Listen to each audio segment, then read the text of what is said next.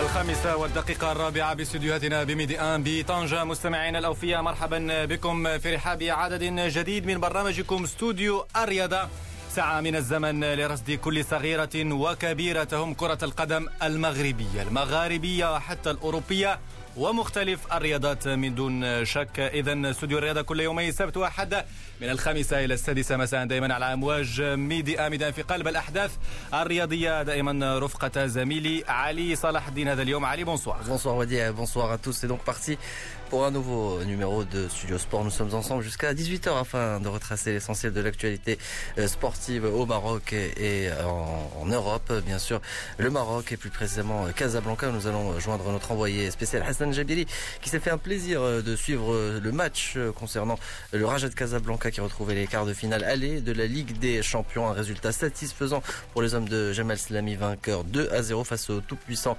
Mazembe, afin de voyager avec sérénité en République démocratique du Congo pour retrouver cette équipe pour les quarts de finale retour. Nous écouterons également euh, Jamal Slami qui reviendra sur ce match et plusieurs intervenants Wadi qui nous parleront bien sûr de ce match bien négocié par les Verts. وبالفعل علي لابد أن نشير للمستمعين الأوفياء بأن عدد اليوم سنخصص جزء كبير منه لدوري أبطال إفريقيا. ذهب ربع النهائي كما ذكرت علي، الرجاء حقق الأهم يوم أمس بعد الفوز على تيبي مازيمبي الكونغولي بمركب الرياضي محمد الخامس بالدار البيضاء وسط وسط احتفالية جماهيرية رائعة للجماهير القلعة الخضراء. تيفو رائع حملته الجماهير الرجاوية كان سندا ودعما لكتيبة جمال السلامي، وحققوا الأهم بهدفي بين مالونغو وبدر بنون. قبل ذلك أيضا الزمالك المصري تفوق على الترجي الرياضي التونسي بثلاثة أهداف لهدف واحد يوم أمس في مباراة شهدت تألقا مغربيا واضحا من قبل محمد أوناجم وأشرف بن شرقي الذي دون هدفين في هذه المباراة، وسط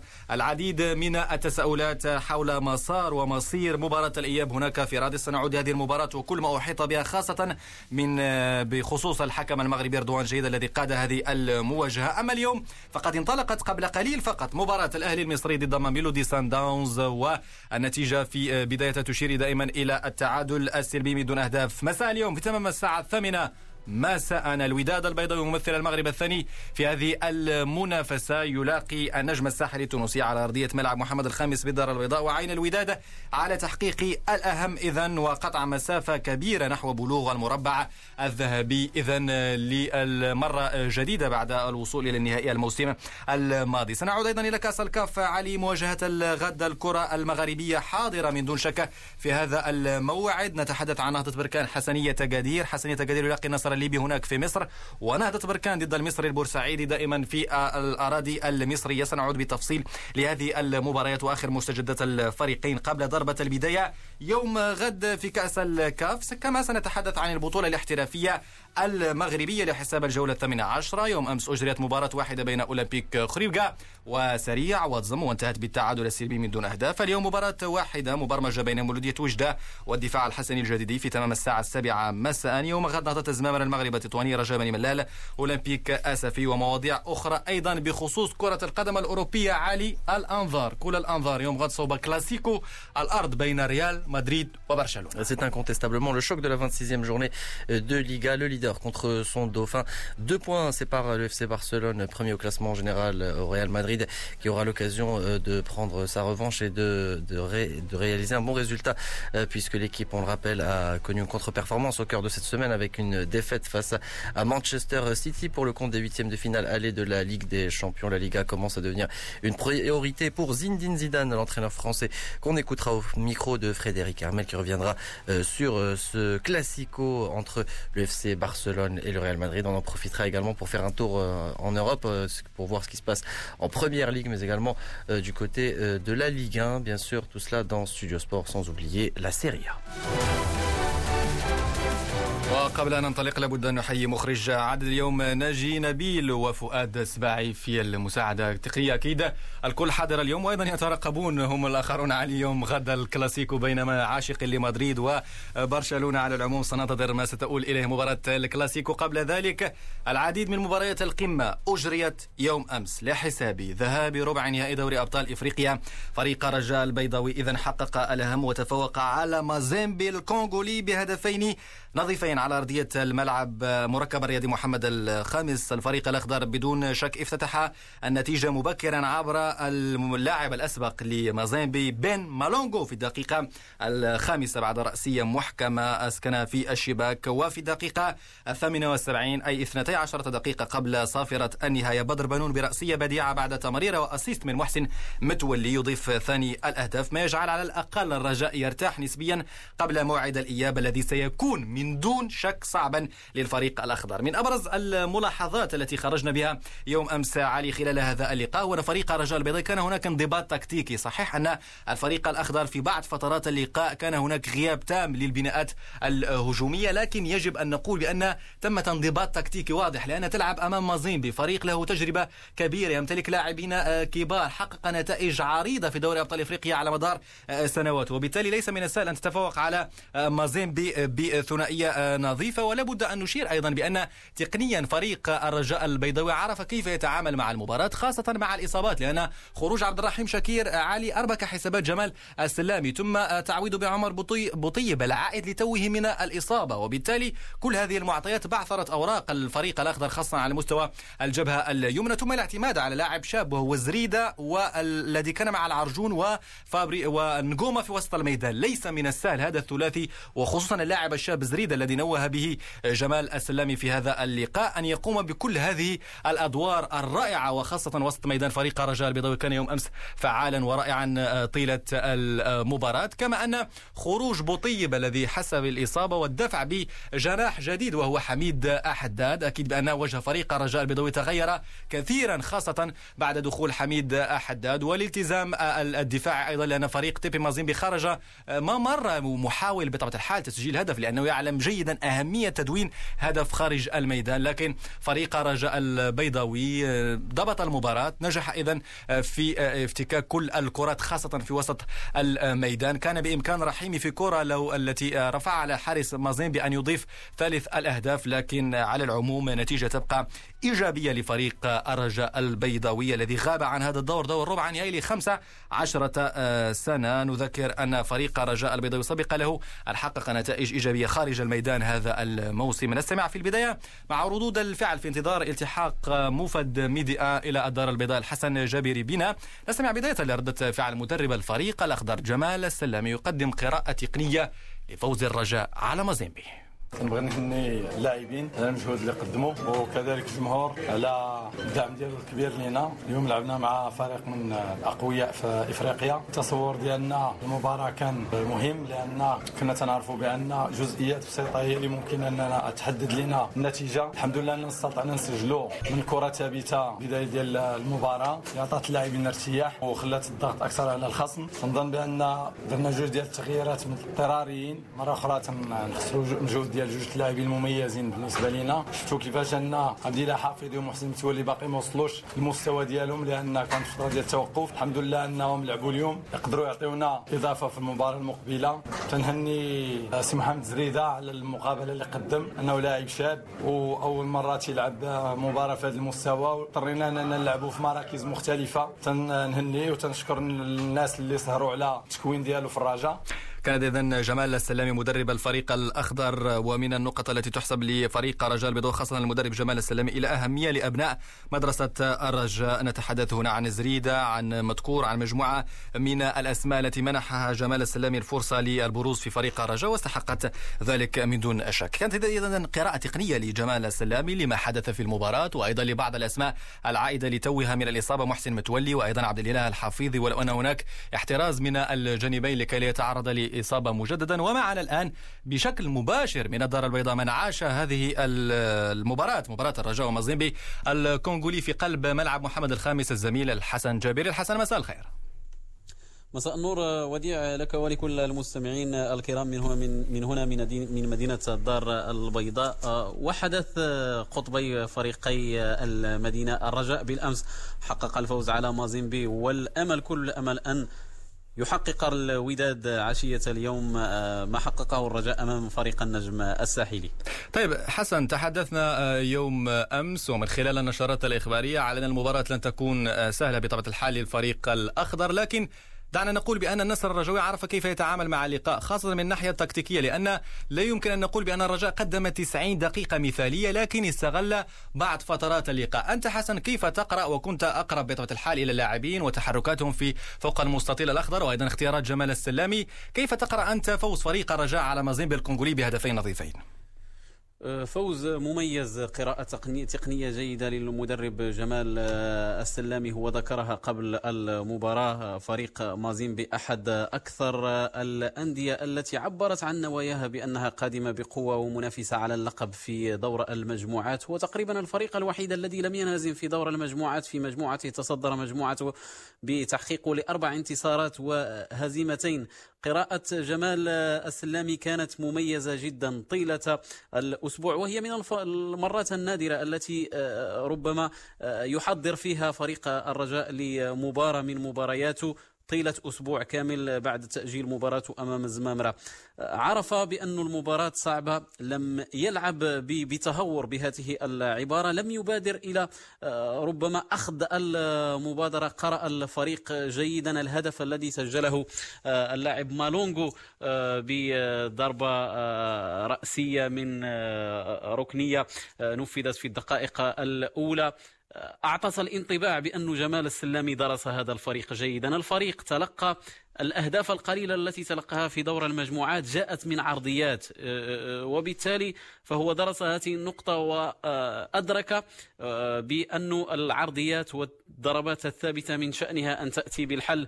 أتى الحل مبكرا، سهل الأمر على فريق الرجاء البيضاوي، فجعل الضغط في جهة فريق مازيمبي الكونغولي الذي وجد نفسه مضطرا بردة فعل. لكن التنظيم الدفاعي لفريق الرجاء وتهدئته للعب أيضا منح الفريق ربما فترة أطول لامتصاص الضغط، لاستنداف المجهود البدني وأيضا التقني للفريق الخصم. التغييرات التي أقدم عليها صحيح أنها كانت اضطرارية، لكن في نهاية المطاف كانت بالفاعلية اللازمة. دخول وإصابة اللاعب عبد الرحيم شاكير مع بداية المباراة أكيد ربما قد يخلق الأوراق. دخل بوطيب، وبوطيب بدوره أصيب وهو العائد من الإصابة. لكن على العموم دخول محسن متولي والاحتفاظ به كورقة رابحة في الشوط الثاني كان بالمفعول اللازم. تمريرة الهدف جاءت من الثاني، جاءت من قدم محسن متولي في اتجاه رأس بدر بنون. وكل المجموعة المجموعة الرجوية يعني تلقت الإشادة من الجميع بعد هذا الفوز، خصوصا كما ذكر السلامي اللاعب زريدة، اللاعب الشاب الذي يدخل في مباراة بقيمة هذه المباراة أمام مازيمبي. وقدم هذا العرض أيضا عمر العرجون الذي اختمرت تجربته في كل المحطات التي خاضها، وبالتالي فوز مهم لفريق الرجاء وقراءة تقنية جيدة لجمال السلامي. يبقى التأكيد في اللقاء في لوبومباشي بعد أسبوع نعم. من الآن وديع. أكيد، وسنعود معك حسن للحديث عن لقاء الإياب، لكن بعد أن نغلق ملف مباراة الذهاب، لأن يوم أمس شهدت المباراة احتفالية جماهيرية من قبل جماهير الفريق الأخضر. أكيد علي بأن نجم المباراة يوم أمس كان مالونغو الذي سجل هدف ضد مرماز فريقه السابق أكيد، ولكن يبقى مالونغو مهاجم قناص، يعني من أنصاف الفرص يسجل أهداف. Oui, c'était une belle occasion pour Ben Malongo de se distinguer dès la sixième minute de jeu.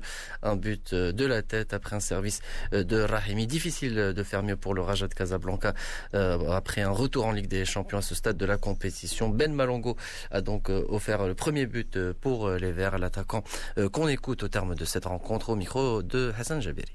Bon, premièrement, je la joue. Je la joue parce qu'un très bon match, on était déterminés dès le début jusqu'à la fin. Pour moi, c'est un grand plaisir de marquer contre mon ancien club. Ça fait énormément de bien pour moi et pour, pour l'équipe. Le plus important, c'était de marquer, de ne pas, de ne pas encaisser. C'est pour cela qu'on a fait un grand match, tout le monde. Je suis content pour ça. On a joué le premier quart d'heure. Ça reste le deuxième quart d'heure. On va jouer les suites. Bon, je crois qu'on va aller à Lubumbashi pour chercher la qualification. C'est ça le plus important. Voilà donc euh, Malongo, euh, Fabrice, buteur euh, lors euh, de ce premier euh, quart de finale du Raja de Casablanca face au tout-puissant Mazembe. On va écouter un autre joueur du Raja, l'ailier gauche euh, des Verts, Fabrice Nga, qui répond aux questions de Hassan Jabiri. Bien sûr, on ne peut qu'être satisfait parce que le plus important chez nous à domicile, c'était de gagner et de ne pas encaisser. Donc, euh, c'est ce qui a été fait. Donc, euh, c'était un match vraiment très, très difficile. Et on a pu tenir. C'est un match qui allait très, très vite, avec pleine intensité. Donc, comme je l'ai dit, le plus important, c'est la victoire. À Lubumbashi, ça va être notre match parce qu'on peut dire qu'on a juste un pied pour la, la demi-finale, oui, effectivement. Mais à domicile, le plus important, comme je l'ai dit, c'était la victoire. Et on a pu gagner deux zéro, on aurait pu gagner trois zéro, mais le plus important, c'est la victoire. Donc, euh, on va se préparer maintenant pour le match retour, pour, pour le combat. Oui, ils sont forts sur son terrain. Ce qui va jouer, c'est sur le mental. On va beaucoup plus jouer sur le mental, et les plans tactiques et physiques. Donc, euh, on va partir juste pour donner le meilleur de nous et se qualifier. Voilà donc Fabrice Nga, le joueur du Raja de Casablanca, au sujet de cette performance de son club face au tout puissant Mazembe, une victoire deux à zéro. Rien n'est encore joué, Wadi, mais un résultat qui permet à l'équipe de voyager avec sérénité au Congo. بالفعل علي، خاصة أن فريق رجاء البيضاوي لم يتلقى هدف، وهذا هو الأهم لما تلعب على ميدانك ولا تتلقى أهداف لكي تلعب مرتاحا في مباراة الإياب هناك في لومومباتشي. أكيد بأن مباراة يوم أمس تميزت بالعديد من التساؤلات حول الإصابات الجديدة التي ضربت إذن فريق رجاء البيضاوي، خروج عبد الرحيم شكير، بعدها أيضا خروج عمر بوطيب، والعديد من التساؤلات حول إمكانية التحاقهما بالمجموعة الخضراء. قبل العودة إلى زميلنا الحسن الجبري، دعونا نستمع على عبد الرحيم شكير يجيب الحسن جبري بداية عن ما تعرض له من إصابة وأيضا عن المباراة. حسيت بفخدي، نشوف الدكتور مشي ندير الراديو عاد باش نعرف، باقي لحد الان دابا فخدي دارني، ولكن نتمنى من الله سبحانه وتعالى اللي فيها خير الله يجيب. كما شفتوا الماتش ما كان سهل، فريق تيتي مازيمبي عنده عنده فريق قوي، عنده اسم ديالو في الساحه الافريقيه، فالحمد لله اليوم العناصر كانوا في المستوى، الحمد لله كنشكرهم بزاف على القتاليه اللي تقاتلوا وفرحوا هذا الجمهور. جوج زيرو باقي حتى حاجه ما تحسماتش، راه العناصر عارفين المسؤوليه اللي عليهم، فنتمنى من الله سبحانه وتعالى نمشيو السيمانه الجايه ونجيبوا تاهل من تما ان شاء الله. فالحمد لله التشكيله اكتملات ونتمنى من الله سبحانه تحد الباس، هادشي اللي نقول. اذا كان هذا عبد الرحيم شاكير لاعب فريق رجاء البيضاوي. نستمع ايضا لمحمد العرسي طبيب فريق رجاء البيضاوي يتحدث عن الاصابات التي ضربت فريق رجاء يوم امس. المقابله كانت قويه بزاف، لونجاجمون فيزيك كان قوي بزاف، لي بليسيور مسكولير سا بو اريفي دون دي ماتش باراي، ولكن الاصابات ديالهم ما كتستدعيش لشي شي يعني ماشي شي اصابات كبيره، فهما حسوا بشي الام، ولكن ملي حسوا بالالام فاضطرينا باش نوقفوهم باش ما يكملوش المقابله، باش ما تفاقمش الا كان شي اصابه، باش ما تفاقمش الاصابه. فتبين خلال الفحوصات بان الاصابات ماشي كنقول لك ماشي كبيره، ولكن اصابات يعني خفيفه، ولكن انا ما يمكن لياش نشخص لك نقول لك اودي راه عنده دي شيرور ولا اك ولا ولا الونغاسيون او لا اون سامبل كونتراكتور. جيسبر كو سوا اون سامبل كونتراكتور، باسكو الا كانت اون سامبل كونتراكتور يمكن لهم يشاركوا في المقابلات المقبله ان شاء الله، المقبله اللي غتكون في في الكونغو. كان اذا طبيب فريق رجاء البيضاوي. عوده مره اخرى الى موفد ميديا، الى دار البيضاء، زميل الحسن جابري. الحسن، يعني الكل يوم امس تابع مشكل الاصابات الذي يضرب مجددا الفريق الاخضر، لكن هذا لم يمنع ربما من القول بان البدائل خاصه الاسماء الشابه كزريده بامكانها ان تقدم اضافه لفريق رجاء البيضاوي، وربما حتى في مباراه الاياب قد يعتمد جمال سلامي على كور ابن فريق رجاء البيضاوي كظهير أيمن. الآن حسن، كيف يجب تدبير هذا الورش الورش الذي لم ينتهي بعد في فريق رجاء، وورش الإصابات؟ أكيد الإصابات لسوء حظ فريق الرجاء أنها توالت وبحدة في المباريات الأخيرة. الفريق يلعب على عدة واجهات، رتم المباريات عالي، ينافس على كل الواجهات وينافس بشدة على واجهة دوري أبطال العرب، على واجهة دوري أبطال إفريقيا. لحسن حظه بأنه استعاد أيضا في اللقاء أمام مازيمبي عدد كبير من لاعبيه، لأنه الفترات لعب منقوصا من من عشرة لاعبين تقريبا، وكلهم بسبب الإصابة. أكيد علامة قلق وتساؤل كبير. على العموم نتمنى أن لا تكون الإصابة بالنسبة لعبد الرحيم شاكير وأيضا عمر بوطيب وهو العائد مؤخرا من الإصابة، أن لا تكون بدرجة خطورة كبيرة، وأن يدعم الفريق في لقاء الذهاب. لكن هذا الأمر ربما يلقي تساؤلات كثيرة، ولكن على العموم الفريق يملك بدائل في دكة البدلاء لحسن حظه ولحسن حظ جمال السلامي أنه كما ذكرت استعاد مجموعة من العناصر، حتى بالأمس خروج بوطيب بعد إقحامه في الشوط الأول وخروجه في الشوط الثاني، التغيير كان اضطراريا لكن كان تكتيكيا، وكانت قراءة جيدة من جمال السلامي أنه أدخل أدخل أحداد الذي أعطى نوع من الحيوية في الخط الأمامي، وأيضا سرعته في العودة إلى الارتداد الدفاعي لقطع كرة لاحظناه عدد من المرات يعود لمساندة الدفاع، كان بالفاعلية اللازمة. على العموم هي أمور تحدث في كرة القدم، لكن في هذه الفترة من الموسم في هذا الوضع بالنسبة لفريق الرجاء نتمنى أن يستعيد جميع لاعبيه وأن تبتعد عنهم الإصابات، لأنها أسوأ ما يمكن أن يقع لمدرب أو أي لاعب في منافسة مثل من قيمة دوري أبطال إفريقيا أو دوري أبطال العرب الذي ينافس عليه فريق الرجاء وديع. بالفعل حسن، أكيد بأن الإصابات تبقى أمر مقلق لفريق الرجاء البيضاوي، لكن البدائل متوفرة وبإمكانه تعويض الغائبين. الآن حسن نتحدث عن الأهم، الأهم هو التأهل، والتأهل لم يحسم بعد لأنه يجب انتظار مباراة الإياب في لومومباتشي، ونعلم خاصة أن هذا الملعب في لومومباتشي هو ملعب من أرضية اصطناعية، ملعب يعني دائما ما يشكل ضغط كبير، خاصة الحضور الجماهيري الغفير، دائما ما يكون مازيمبي أقوى على أرضية ميدانه، لم يخسر ربما على ميدانه منذ المدة طويلة، وبالتالي هذا يشكل ضغط على فريق الرجاء البيضاوي. أنت حسن كيف ترى مباراة الإياب هناك في لومومباتشي بالنظر إلى المعطيات التي قدمها الفريقان يوم أمس؟ أكيد المهمة صعبة لكن ليست مستحيلة. فريق الرجاء لعب بالأمس بواقعية، لعب بذكاء كبير هو ما يجب أن يظهره في لومومباتشي، لكن بمعطيات مغايرة، لأنه حاليا سيلعب أمام جماهير فريق مازيمبي. وبالمناسبة تحية لجماهير فريق الرجاء التي كانت بالأمس رقما بارزا في تحقيق فريق فريقها للفوز بهدفين لصفر، وشكلت دفعة معنوية لفريق الرجاء بتحقيقه لهذا الفوز. هو ما عبر عنه أيضا مدرب فريق مازيمبي في الندوة الصحفية، قال بأنه تشجيع جماهير فريق الرجاء كان فارقا في تحقيق فوزها للانتصار وتلقي فريقه للهزيمة. الآن يجب أن يدرك فريق الرجاء بأن مازيمبي على أرضه فريق صعب، يجب أن يلعب أقول باقتصاد كبير، تجنب الالتحامات، لأنه يلعب على أرضية ملعب اصطناعي. عدد من لاعبي فريق الرجاء عائدون من الإصابة، إصابات عضلية تتفاقم أكثر على أرضية ملعب اصطناعي. أكيد جمال السلامي سيدرس طريقة لعب فريق المازيمبي بميدانه فوق هاته الأرضية. سيكون فريق الرجاء أقول مجبر على تسجيل هدف لتصعيب مهمة فريق مازيمبي أكثر. إن سجل هدف أكيد سيقطع فريق الرجاء شوطا كبيرا في بلوغ دور نصف النهائي، وهو الذي يبحث عن بلوغ هذا الدور بعدما غاب عنه منذ آخر تتويج له بدوري أبطال إفريقيا وديع. أكيد حسن، وأنت أيضا مفدنا في الدار البيضاء، ينتظرك مباراة الإياب في الجزء الثاني من برنامج استوديو الرياضة للحديث عن مباراة الوداد. قبل ذلك نستمع لجمال السلامي. حسن يتحدث بالنسبة له عن مباراة الإياب في لومومباتشي. تأهل تنظل بأن هذه جولة الحمد لله أن النتيجة كانت إيجابية، ولكن المباراة ديال الإياب غتكون مباراة قوية وصعبة، لأن تنعرفوا مازيمبي في الملعب ديالو خصم قوي. نتمنى إن شاء الله أننا من هنا لتما نكونوا في كامل الجاهزية ديالنا إن شاء الله، لأن غيكون ضغط كبير علينا.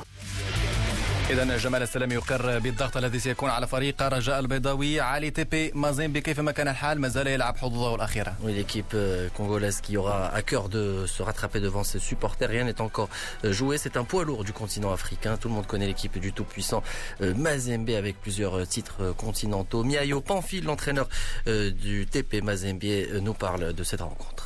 C'est vrai, c'était un bon match. On a perdu et l'adversaire a gagné. Ils ont montré pas mal de bonnes choses et nous on a été en dessous. On a été en dessous. Voilà ce qui a fait la différence. Ils ont marqué des buts, ils ont gagné. Bravo à eux, félicitations.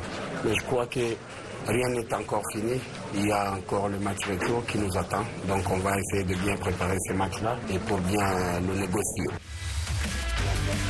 Voilà donc Mihayo Panfil, l'entraîneur du tout-puissant Mazembe, au sujet de cette contre-performance de son équipe face au Raja de Casablanca pour le compte des quarts de finale aller de la Ligue des champions d'Afrique. Une victoire deux à zéro pour le Raja de Casablanca, but de Malongo qui a inscrit le premier but. On rappelle qu'hier également l'équipe de l'Espérance de Tunis a chuté euh, donc euh, dans ce premier quart de finale de la Ligue des Champions face aux Zamalek, trois buts à un. Deux Marocains ont inscrit les buts, il s'agit de Mohamed Ounadjim et d'Ashraf Ben Sharqi. Une victoire trois à un pour les Zamalek qui sont également bien partis pour se retrouver en demi-finale de cette Ligue des Champions africaine. Les quarts de finale qui se poursuivent aujourd'hui. En ce moment, l'autre formation égyptienne Al-Ahly est opposé au Mamelodi Sundowns. Une demi-heure de jeu, toujours zéro à zéro entre les deux équipes. Et puis à partir de vingt heures, le Wydad de Casablanca va recevoir l'Étoile du Sahel, un match qu'on va évoquer lors de la deuxième partie de Studio Sport. Restez avec nous après le flash de dix-sept heures trente. Nous revenons bien sûr avec toujours des infos concernant le Wydad de Casablanca.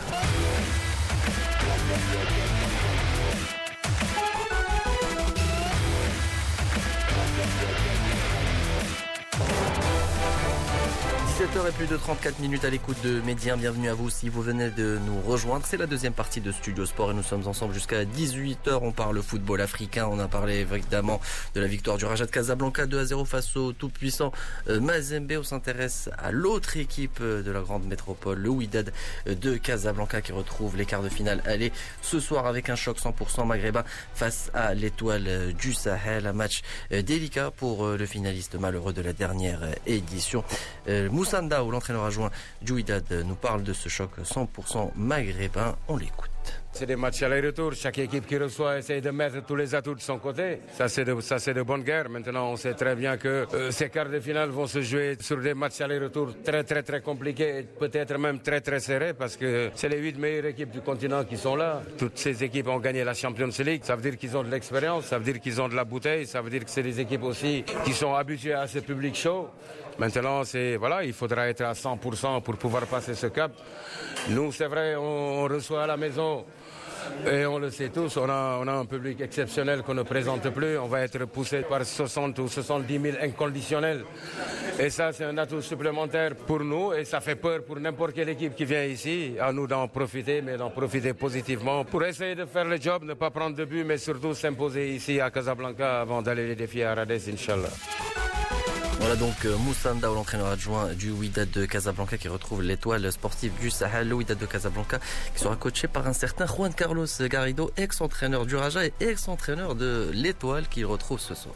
بالفعل علي من المفارقات في قمة الديربي المغربي بين الوداد والترجي الرياضي التونسي أن الفريق الأحمر يسهر عليه اليوم غاريدو الذي سبق وأن أشرف كما ذكرت على الرجاء وأيضا قبل ذلك على نجم الساحل التونسي. ويجب أن نعلم أيضا من المعلومات التي ربما ما لا يعرف الجمهور المغربي هو أن خوان كارلوس كاريدو تفاوض قبل الذهاب إلى نجم الساحل مع فريق الوداد البيضاوي، لكن المفاوضات لم تنجح وبالتالي اتجه نحو نجم الساحل. تجربة قصيرة لم تدم طويلا وعاد إلى المغرب. نذكر أيضا أن المدرب كارلوس كاريدو سبق وأن واجه أيضا أعتقد فريق الوداد البيضاوي في العديد من المناسبات هنا في المغرب لما كان يدرب فريق الرجاء البيضاوي، خاصة في مباريات الديربي. ما يعني أنه ويعلم جيدا البطولة المغربية ويعلم أيضا فريق الوداد البيضاوي كيفما كان الحال. سنعود مرة أخرى لنربط الاتصال بالحسن جابري الذي أيضا حضر تحضيرات فريق الوداد البيضاوي، له كل صغيرة وكبيرة مرتبطة بالفريق الأحمر. حسن، مرحبا بك مجددا. الآن كيف يمكن لفريق الوداد أن يناقش هذه المباراة، وهل لك من معطيات بخصوص الإصابات، من سيحضر، من سيغيب، أيضا الأسماء التي ستحضر في فريق الوداد البيضاوي في قمة اليوم أمام النجم الساحلي التونسي؟ مساء النور مرة أخرى وديع. أكيد هو لقاء هام بالنسبة لفريق الوداد في أول مباراة له رفقة المدرب الإسباني الجديد خوان كارلوس غاريدو، لقاء لرد الاعتبار بالنسبة للوداد وبالنسبة للمدرب. بالنسبة للمدرب على اعتبار أنه أقيل من تدريب فريق النجم الساحلي، وبالتالي سيريد أن يثبت بأن هذا القرار كان خاطئ من إدارة فريق النجم الساحلي. أما بالنسبة لفريق الوداد ولاعبيه فهي محطة انطلاقة جديدة إن شئنا التعبير عن الأمر، عن الحالة التي يعيشها فريق الوداد بعد فترة فراغ لما يقدم خلالها الفريق ما يشفع له ربما بأن يكون منافسا على اللقب، لكن بقدوم خوان كارلوس غاريدو أمور كثيرة ستتغير. الفريق سيستعيد كل لاعبيها المصابين تقريبا وحده، عبد اللطيف نصير سيكون غائبا بنسبة كبيرة لعدم جاهزيته، في حين سيعود كل من بديع أوك إلى صفوف فريق الوداد، أيضا المتألق إسماعيل حداد، جبران أيضا سيكون حاضر في هذه المباراة. التخوف ربما من قط قلبي الدفاع، كومارا من سيلعب إلى جانب هذا اللاعب، خصوصا مع الأخطاء الدفاعية الكثيرة التي ظهرت في صفوف فريق الوداد في المباريات الأخيرة. مباراة لرد الاعتبار بالنسبة لفريق الوداد، غاريدو المدرب الثالث للوداد هذا الموسم. على الطرف الآخر أيضا ثلاثة مدربين مروا بفريق النجم الساحلي، بداية بفوز البنزرتي، بعده غاريدو الذي أقيل، والآن قيس أزواغي. كما ذكر موسى نضاو في الندوة الصحفية واستمعنا له قبل قليل، قال بأن فريق الوداد يجب أن يبحث عن تسجيل أهداف في هذه المباراة، والمهم ألا يقبل أهداف، لأنه أي هدف يقبله يزيد من تعقيد مأمورية الفريق والأكيد الجماهير الودادية. كما عودتنا ستكون حاضرة، لأن المباراة تحتاج لتشجيع جماهيري، وكما هو معروف ملعب مركب محمد الخامس بات معروفا بملعب الرعب بالنسبة لخصوم لا فريق الوداد ولا أيضا فريق الرجاء الرياضي وادي. طيب حسن، هناك أيضا موضوع آخر يرتبط بفريق الوداد البيضاوي، وهو هذا العقم الهجومي، لأن فريق الوداد لم يحقق نتائج إيجابية خاصة في الدورات الأخيرة محليا، وبالتالي هناك مرحلة شك عاشها فريق الوداد البيضاوي في الأسابيع القليلة الماضية. كيف يجب على غاريدو أن يبدأ هذه المباراة حسن؟ هل يتجه إلى الهجوم منذ صافرة الانطلاقة ويضغط بشكل كبير على فريق النجم الساحلي ويلعب الكل الكل، أم أنه سيبقى محترزا يعني يحاول أن يلعب على التوازن بين الدفاع والهجوم؟ أنت كيف تتوقع الرسم التكتيكي لإخوان كارلوس غاريدو خلال هذا اللقاء الذي كما ذكرت مطالب من خلال فريق الوداد يعني تسجيل أكبر عدد ممكن من الأهداف؟ إن كان ربما من سيدرك ذلك غاريدو هو من سيدرك الرسم التكتيكي الذي يتوجب أن يلعب به أمام فريق النجم الساحلي، لأنه يعرف جميع لاعبيه، يعرف أيضا لأنه بالرغم من مغادرته للفريق لكن يعني الأوتوماتيزمات داخل هذا الفريق بين لاعبيه تكون معروفة.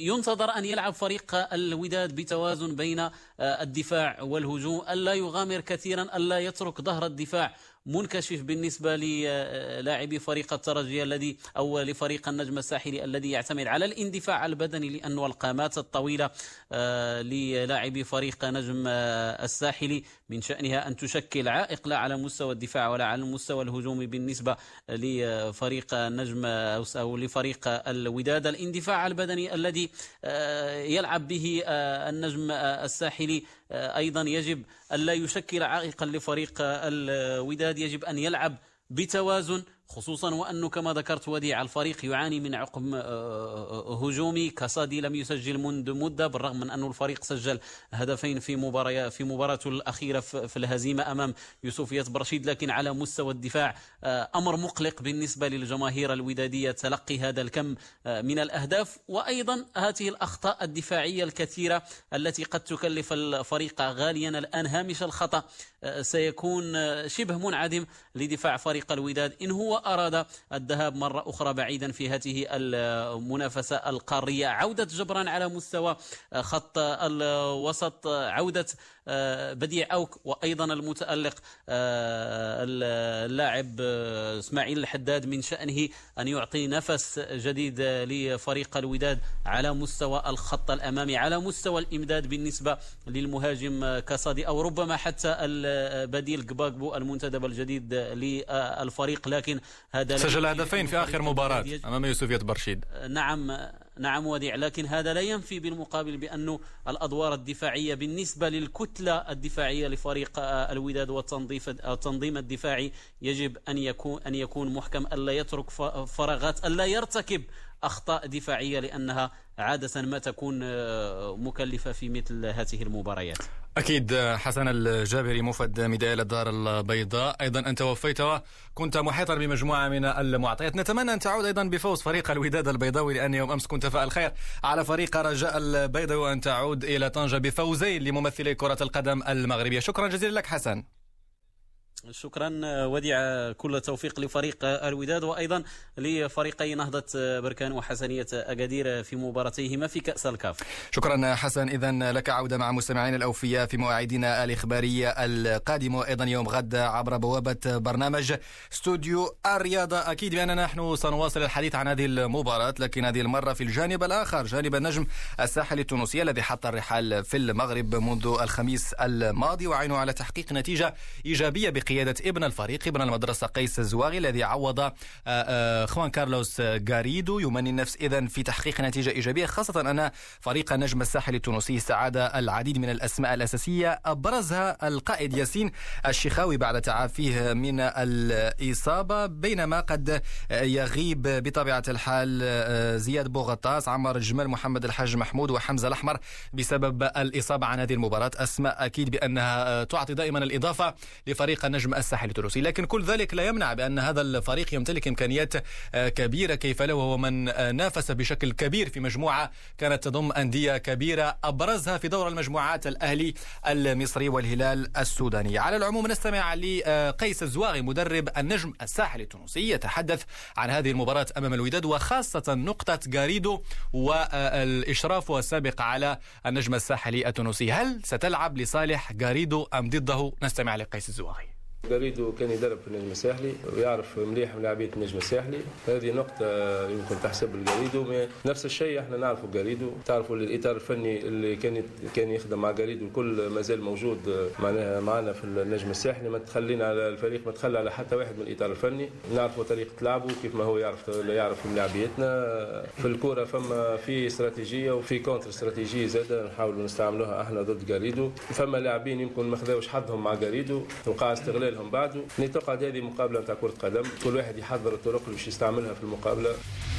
كانت ايضا قيس زواغي المدرب مدرب النجم الساحلي التونسي يتحدث عن مباراة الوداد ضد النجم الساحلي في ملعب محمد الخامس بالدار البيضاء، وذلك في تمام الساعة الثامنة من مساء اليوم. سنواصل الحديث من دون شك عن دوري أبطال إفريقيا، ونذكر فقط بأن مباراة الأهلي المصري ضد ضيفه ماميلودي سانداونز من جنوب إفريقيا متواصلة في ملعب القاهرة. دائما التعادل السلبي، نلعب تقريبا الدقيقة الأخيرة الأخيرة من الشوط الأول، التعادل السلبي بين الجانبين. على العموم هذه النتيجة تخدم مصالح الفريق الجنوب إفريقي. سنعود علي ونفتح قوس بخصوص مباراة الزمالك ضد الترجي الرياضي التونسي، لأنها تجمع فريق مغاربي ضد فريق مصري. حقق الهم للمرة الثانية تواليا على حساب الترجي التونسي بثلاثة أهداف لهدف واحد. هذه المباراة مستمعينا الأوفياء شهدت تألقا مغربيا لافتا كيف لا، ومحمد أونادجم هو من افتتح حصة التسجيل للزمالك، وهو من عدل، لأن الترجي الرياضي كان سباق إلى التسجيل في الدقيقة السبعة والعشرين عبر عبد الرؤوف بن غيث اللاعب الجزائري، ثم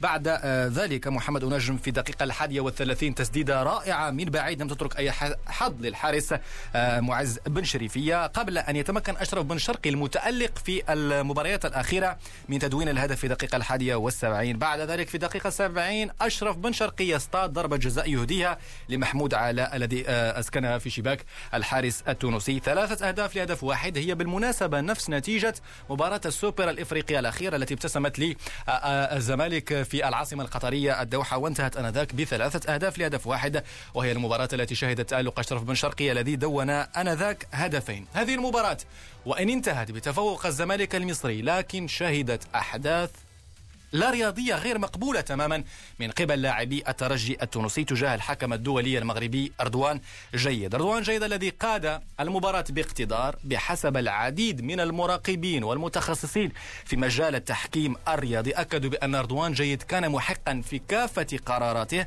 غير أن ضغط لاعبي الترجي التونسي كانت هناك انتقادات غير مقبولة، بل أيضا تم الاعتداء على الحكم أردوان جيد من قبل بعض لاعبي الترجي التونسي، سواء قبل طرد محمد علي بن رمضان أو حتى في نهاية المباراة تابعنا كيف معين الشعباني مدرب الترجي الرياضي التونسي اتجه بشكل مباشر ويريد بنية الهجوم على الحكم المغربي أردوان جيد من دون شك لولا تدخل الأمن الذي كان حاضرا في الملعب لما كانت ربما الأمور قد تسوء في نهايتها بطبيعة الحال. بعد ذلك اليوم أردوان جيد تعرض من جديد لمضايقات من قبل بعض المحسوبين على جمهور الترجي الرياضي التونسي في الشارع المصري. أردوان جيد خلاص يعني انتهى من البدلة السوداء وبالتالي خرج في شوارع مصر لكن تعرض لمضايقات والفيديو كان واضح، فيديو يتداوله مواقع التواصل الاجتماعي على المضايقات التي تعرض الحكم الدولي أردوان جيد. حاولت أن أرصد لكم القصة الكاملة ولكن الأهم في ذلك ليس هو ما عاشه أردوان جيد ولكن كيف يمكن لنا أن نحمي حكامنا في القارة السمراء. الاتحاد الأفريقي لكرة القدم وبعد ندوة الرباط بحضور إنفانتينو كان الكل وعد بأنه يجب حماية الحكام، حماية التحكيم الإفريقي من خلال إنزال عقوبات على كل من تسوي له نفسه بطبيعة الحال المس بصورة التحكيم الإفريقي ليس المغربي فقط وإنما التحكيم الإفريقي بصفة عامة. ما نتمناه ألا نرى ذلك في ملاعبنا في القارة السمراء. إذن كان هذا بخصوص مباريات دوري أبطال إفريقيا. يوم غد لا تنسوا الموعد الجديد بين حسنية قدير النصر الليبي هناك في مصر وأيضا المصري البورسعيدي ضد نهضة بركان يوم غد في كأس الكونفدرالية الإفريقية.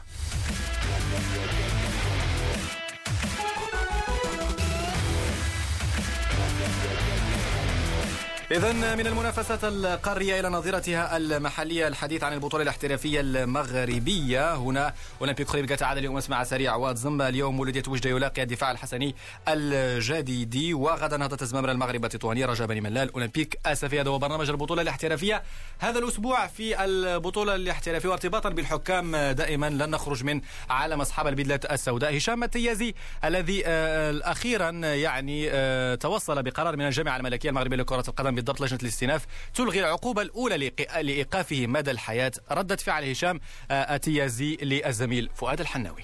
الحمد لله اللي توصلنا بالقرار ديال لجنة الاستئناف تابع للجامعة الملكية المغربية لكرة القدم. آه قرار قرار كان منصف جا بعد واحد آه نقولوا لنا بعد شويه ديال المعاناة والترقب. الحمد لله ان هذا القرار كان منصف. تم آه الغاء القرار اللي كانت اتخذته اللجنة المركزية للتحكيم وتم ارجاع الملف ملف اللجنة المركزية من اجل اتباع المساطر القانونية. الحوايج اللي ما كانتش دارت خصها دار. آه الحمد لله هذه كانت واحد سحابة صيف سحابة صيف اللي داس اللي خدنا منها مجموعة مجموعة من العبار سواء كحكام كشخص. تنشكر جهاز الجامعة اللي من خلال لجنة الاستئناف بين أنه راه الجامعة هي مؤسسة مؤسسة بلجان مستقلة انصفات ابن من أبناء ديال الجامعة. الحمد لله الحمد لله كي قلت هذه واحد صحابة صيف اللي نتمنى إن شاء الله تعالى تكون هي بداية من جهة جديدة إن شاء الله تعالى. إذن هشام تيازي يعني بنرجعوا شوية للوراء. أيضا هشام تيازي كيفاش استقبل القرار ديال توقيف مدى الحياة؟ يعني كان قرار اللي صدر في عقاب لقاء اللي درتوه بين أولمبيك خريبكا ويعني والفريق يوسفية برشيد كنتوا أعلنتوا على أربع ضربات جزاء وكان القرار جاء صارم من قبل اللجنة المركزية للتحكيم. انتوما في ذاك الوقت كيفاش استقبلتوا هذا القرار؟ القرار كي قلت سي فؤاد هو قرار كان صدمة. علاش؟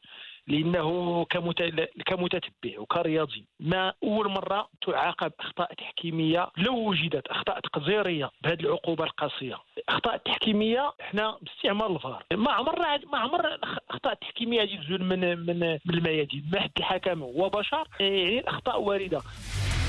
كان إذن الحكم المغربي هشام التيازي بعد قرار تراجع لجنة الاستئناف وألغت بذلك قرار لجنة الحكام بإيقاف هشام التيازي مدى الحياة وسيتم إعادة الملف إلى ذات اللجنة للنظر مجددا وفق القوانين المنظمة لذلك. بهذا مستمعينا الأوفياء نصل إلى نهاية عدد اليوم من استوديو الرياضة. لا تنسوا أن فريق الوداد البيضاوي يلاقي مساء اليوم في الثامنة مساء النجم الساحلي التونسي في قمة مغربية نارية وأنتم مستمعينا الكرام على موعد مع العديد من البرامج الرياضية غدا. الموعد يتجدد في استوديو الرياضة. كل الشكر إذن لزميلي علي صلاح الدين لمخرج عدد اليوم ناجي نبيل. حظ موفق لبرشلونة يوم غد.